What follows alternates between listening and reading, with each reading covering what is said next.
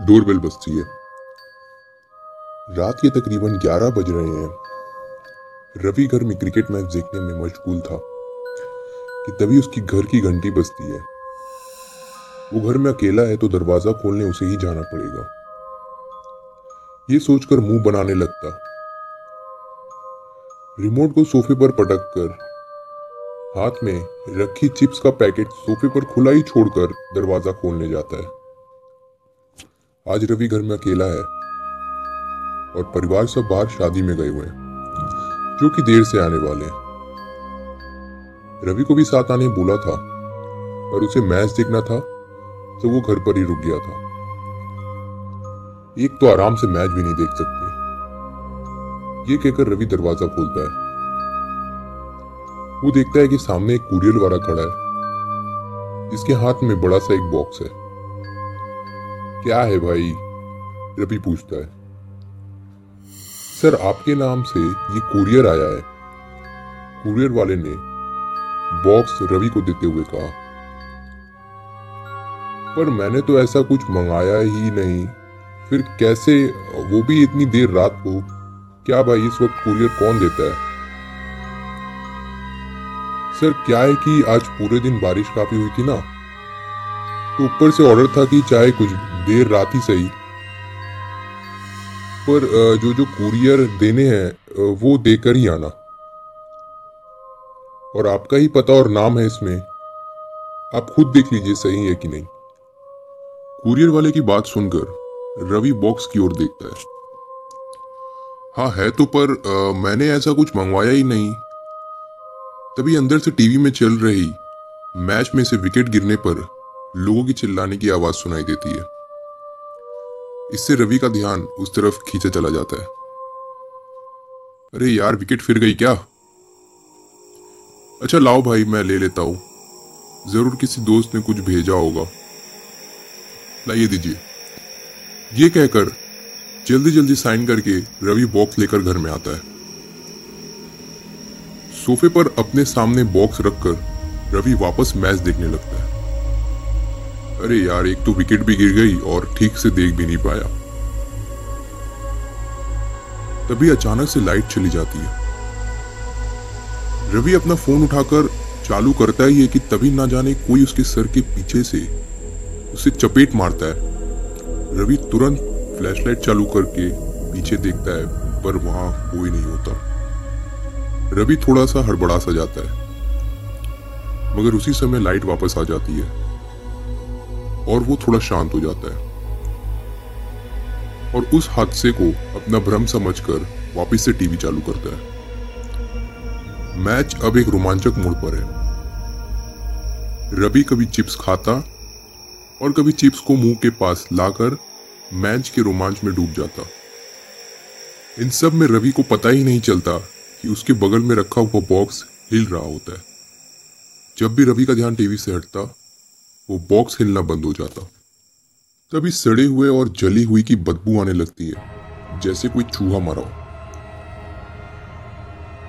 और अचानक से उसके घर के छत पर से पैरों की आवाज़ आने लगती है। मानो कोई दौड़कर भागा हो। ये सब सुनकर रवि के पसीने छूट जाते हैं। एक तो अंधेरा ऊपर से ये सब अनहोनी चीज़ें, क्या हो रहा है यहाँ पर? रवि कहता है।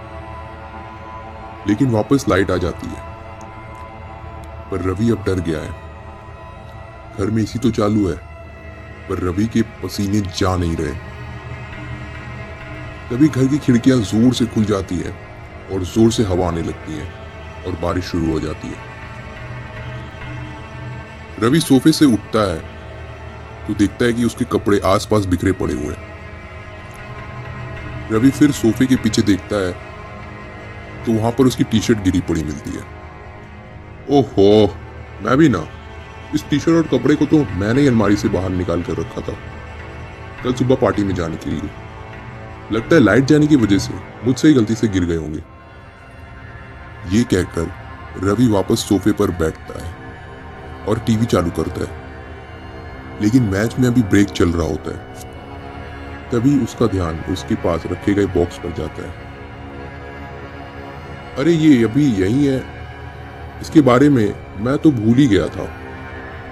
चलो, जब तक ब्रेक चल रहा है, तब तक इसको खोल कर देख लेता हूँ कि इसके अंदर क्या है और किसने भेजा है। ये बोलते बोलते रवि वो बॉक्स उठाकर अपने गोद में रखता है और उसे खोलने लगता है। जैसे ही रवि बॉक्स को खोलता है और उसमें देखने जा ही रहा होता है तभी घर की डोरबेल बजती है। रवि का ध्यान दरवाजे की तरफ़ चला जाता है। लेकिन तभी अचानक से लाइट चली जाती है। और इस बार रवि के पीछे से उसके बालों को कोई ज़ोर से खींचता है। और रवि चिल्लाता है कि तभी गोद में रखे गए बॉक्स में से डरावनी आवाज़ें सुनाई देने लगती है। दर्द से सिर को पकड़े हुए रवि के होश उड़ गए। जब गोद में रखे गए बॉक्स में से डरावनी आवाज़ सुनाई पड़ी। वो देखता है कि लाल लंबे नाखून वाले दो हाथ और लंबे गीले बालों वाला सर बॉक्स से बाहर आता है और उसका चेहरा पकड़ के उसे बॉक्स में खींच ले जाता है। रवि चिकता चिल्लाता रहता है, बचाओ, कोई है? मम्मी, पापा, बचाओ! लेकिन वो कुछ नहीं कर पाता और बॉक्स अपने आप पहले की तरह बंद हो जाता है। तभी घर का दरवाज़ा खुलता है और लाइट भी आ जाती है। घर के सदस्य बाहर से वापस आ गए हैं। घर में आकर देखते हैं तो टीवी चालू है, सोफे पर रिमोट है, कुछ चिप्स पड़े हैं और एक बॉक्स है, बस रवि नहीं है।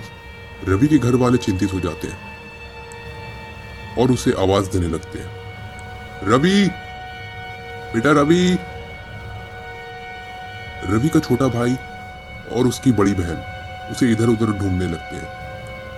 लेकिन तभी टॉयलेट में से फ्लश की आवाज़ सुनाई पड़ती है।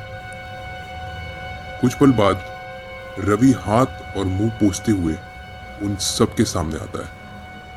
आप लोग आ गए? वो जरा मैं टॉयलेट गया था। रवि ऐसा बिहेव करता है मानो उसके साथ कुछ हुआ ही ना हो। और ये कहते कहते वो सोफे पर बैठ जाता है। हमें लगा कि हमने किसी की चीख सुनी जब हम घर पहुँचे तब। रवि के पापा रवि से पूछते हैं।